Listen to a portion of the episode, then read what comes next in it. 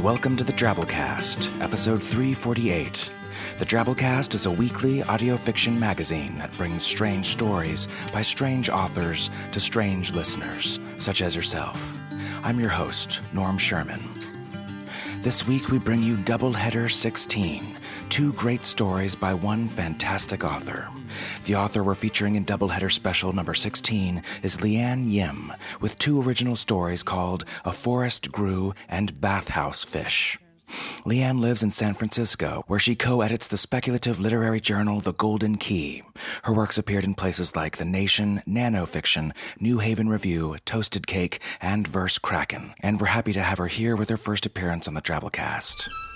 So without further ado, we bring you A Forest Grew, followed by Bathhouse Fish by LiAnn Yim.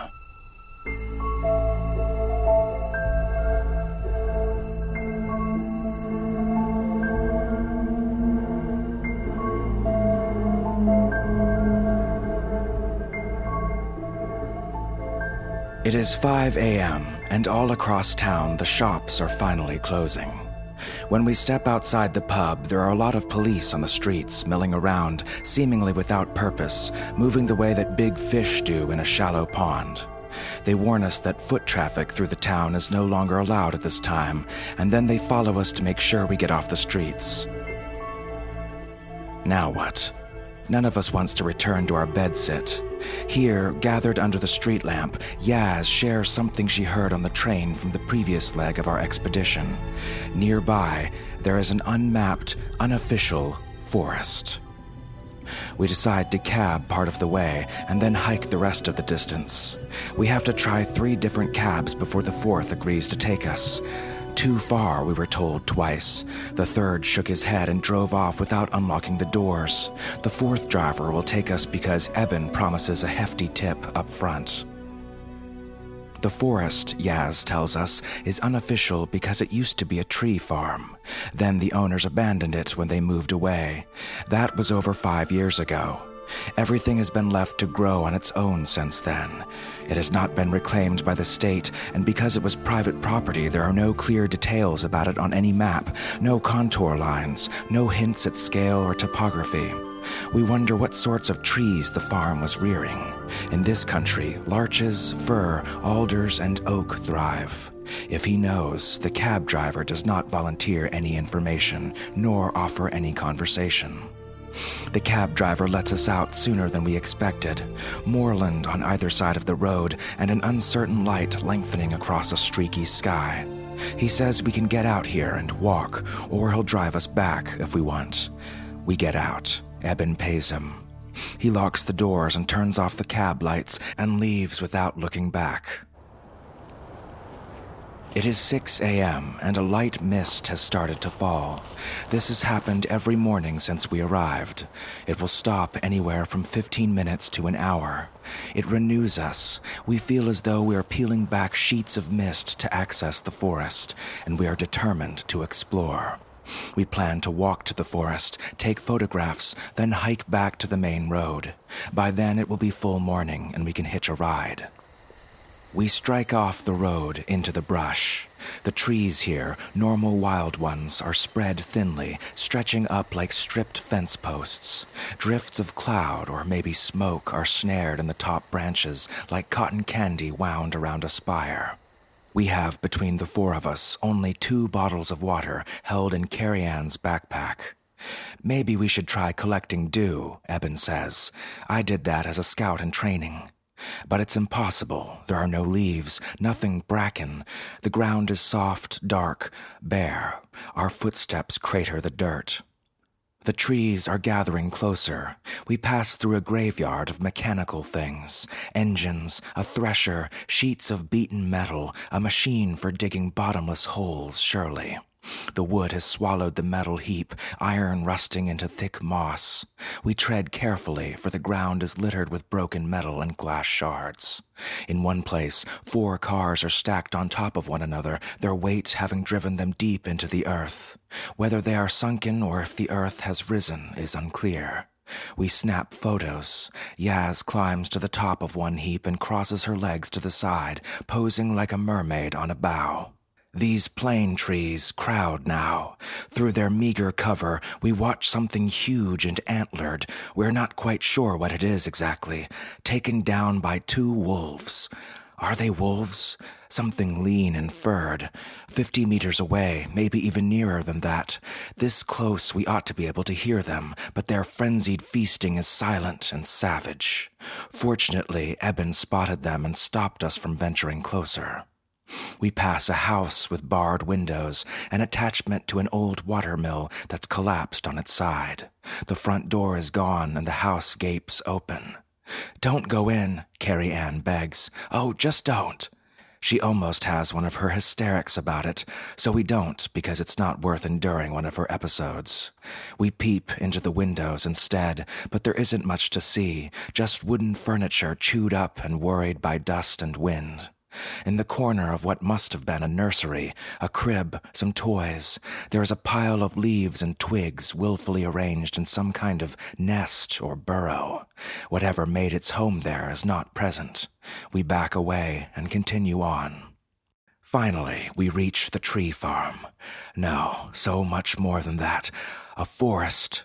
Incredibly, it is still contained behind a three meter high fence all around. Wind must stir the trees because the army of them seems to be quivering in place against their fencing. We find a section where the fencing has been knocked down and enter the tree farm.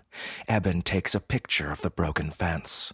We take three steps inside, and had we looked back, the fencing would have already been lost to us. Roots are soldered into the black beneath our shoes. The trees make the inside of the forest appear green and murky, as if we're at the bottom of the sea. The flash from Eben's camera wavers like it's underwater, too. We are awash in this sea of trees, where the moving leaves seem to swim, barely tethered by their stems. The tree trunks are not huge, not like the redwoods we visited years ago. They are not so gigantic as that, but they are endless. They are evenly divided and lined, all of them even aged. Their immensity comes from their innumerable duplication, their startling sameness. This was probably a Christmas tree farm, Yaz says. None of us have seen Christmas trees like this before. Well, they haven't been taken care of, have they? Carrie Ann replies. They haven't been properly cultivated. They don't need caring for, says Eben. Trust me. He implies that perhaps the owners hadn't been taking care of the trees, but containing them, checking their growth. The trees smell ashy, like luck blood oranges and unmelted snow. Their bark is warm and shivering, intricately patterned like overlapping scales. We think we can hear something coursing inside them, though what we do not know. Carrie Ann believes the trees are secreting something. What? Eben asks her. What is it? Don't just make things up. At last, she says, I don't know. Something mournful. Occasionally, we glimpse something dangling in the trees, like a special fruit. They gleam like the hard enamel of teeth and wink out when we turn our heads, so we can't be sure, but they are always there in the corners of our eyes. Eben says something is breathing honeyed breath down his neck and has been for the last mile or so. Time drips, limpid and feeble. Occasionally, something damp strikes the very center of the tops of our heads. Twice, Carrie Ann has to pause to wipe her glasses on her shirt. Soon, the glass is irreparably smudged. She has trouble seeing out of them and trails far behind us. When we take a rest, taste our dwindling water, and chew on fruit that's turned soft and black after only a day, Yaz states in a marbled voice, These trees live on meat. She won't say more, no matter how the three of us prod her. Do we walk across a ladder of bones? What have these roots steeped in for so long? And as we walk, we dream the same dream. The grooves left by the plow are narrow but deep. Father and daughter lower strangers in the hollows, and the bodies are laid to rest in the rifts. Soil covers them like snowfall. Roots plait between the limbs. Worms dine for centuries, while in the between years cicadas sip the sugaring sap and become bloated. The forest has closed and the trees spied upon us. Hard to say if we're walking in rings. Carrie Ann sits down and refuses to go on. Send someone back for me, she keeps saying. I want to rest. Come back for me. While we try threatening and enticing her to get up, Yaz walks away. Only a small distance, but she is gone in this plantation. Eben swears he saw her vanish into the sleeve of a tree. No, she just disappeared behind it. Of course he's mistaken. We leave Carrie Ann and go to the tree. We press our ears to it, feel it trembling roughly back at us, and mixed in with the sound of streaming, there's a thin, high voice that has been fermenting. We listen for a long time, trying to make out the words.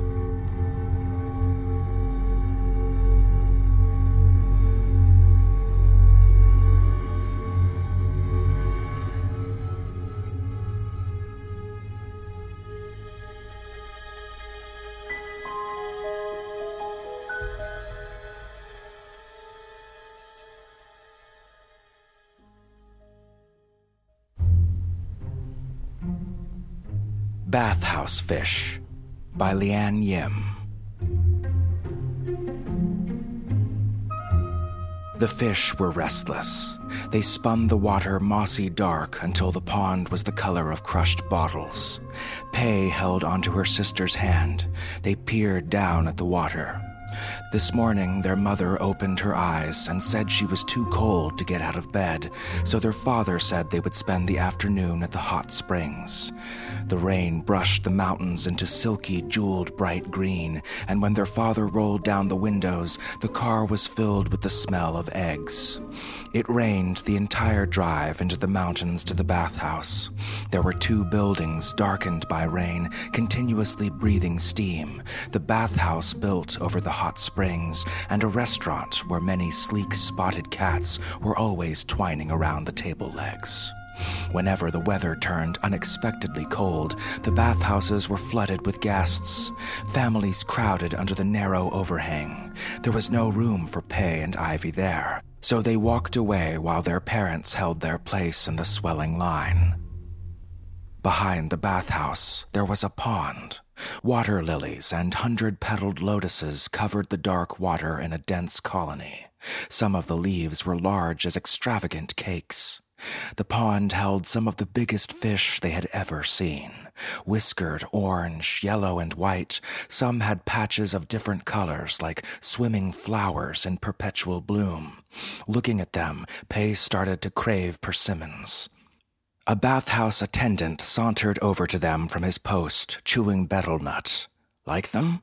We call them the giants. What kind of fish are these? Ivy asked. The porter replied, but nearby in the banyan trees, cicadas put up a crescendoing, thunderous drone, just as a motorbike rushed by on the street, and also someone from the restaurant kitchen dropped something, sounded like an entire tray of china plates. A stray dog put up a howling, dancing song. They felt it would be impolite to ask him to repeat himself, so they didn't. The giants were broad and fat, generously whiskered. They cut across one another, and occasionally the water churned. The pond glittered. The attendant told them the owner brought them over here from abroad and had this whole pond built special for them. They watched as the attendant retrieved a small plastic shaker. He thumbed the top flap and rained fish food over the pond. The water heaved and broke open. In no time at all, the food was gone, the surface picked bare. You know why their food floats? To make them come to the surface, Pey guessed. Right, so we can inspect them, see if they've got injuries or sickness or something. Do fish get sick? Not these fish. They can live up to 200 years. The longer they live, the longer the wish ripens in their belly. Pey and Ivy looked at one another. Sure, said the attendant. The older the fish, the bigger the wish. You catch one in three minutes or less, the wish is all yours. Not everyone can catch them. In fact, most people don't. People used to come all the way across the country to get them here. This is the only place that does it. They don't so much anymore since we stopped advertising. So these are magic fish, huh? So what can we wish for? Anything. Look, I can see you're interested. The rules are you can only have your hand, and you only have three minutes. He pointed at an ornate clock on the wall with a brass face. Pey stepped out of her sandals and rolled up the cuffs of her pants. She stepped into the water. The water was deep, and the fish curved around her ankles. One of them kissed her ankle. When she was ready, she slipped both hands in the water. Now the fish scattered to the far corners of the pond. She took her hands out and slowly they drove close again, wheeling around her, fins fluttering.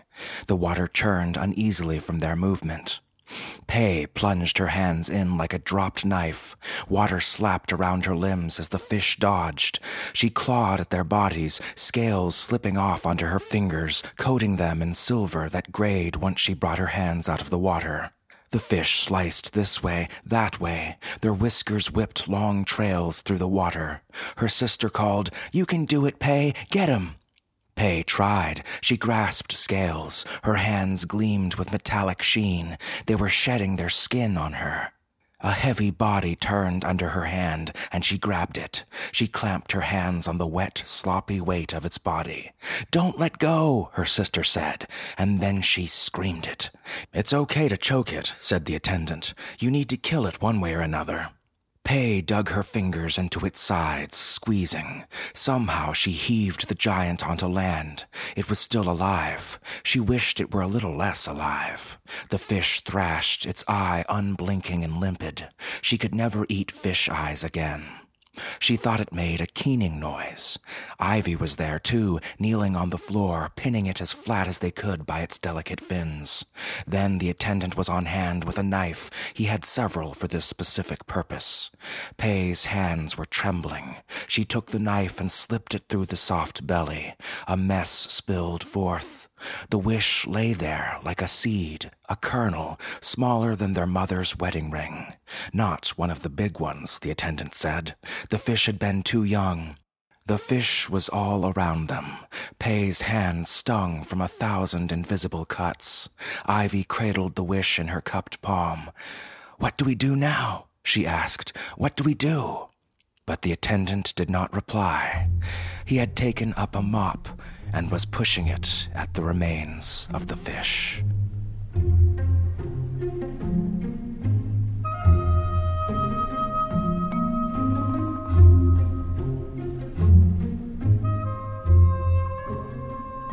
And that was our doubleheader. Hope you enjoyed it. Let's close things out this week with our Twitfic winner 100 characters exactly, not counting spaces, by first time winner Beach Bum 21K. Here goes. She's alive, but they'd dress me up too, and then tea parties and dollies till we die. But I want her. I need her. She's mine.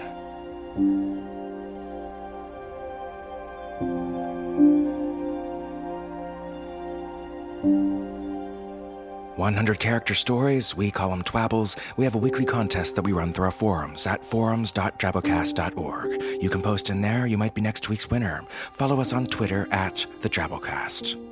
All right, folks, that's our show this week. Remember, the Drabblecast is brought to you with a Creative Commons Attribution Non Commercial No Derivatives license, which means don't change it, don't sell it, but feel free to share it all you like. Tell a friend about the Drabblecast, write us a review on iTunes, spread the weird.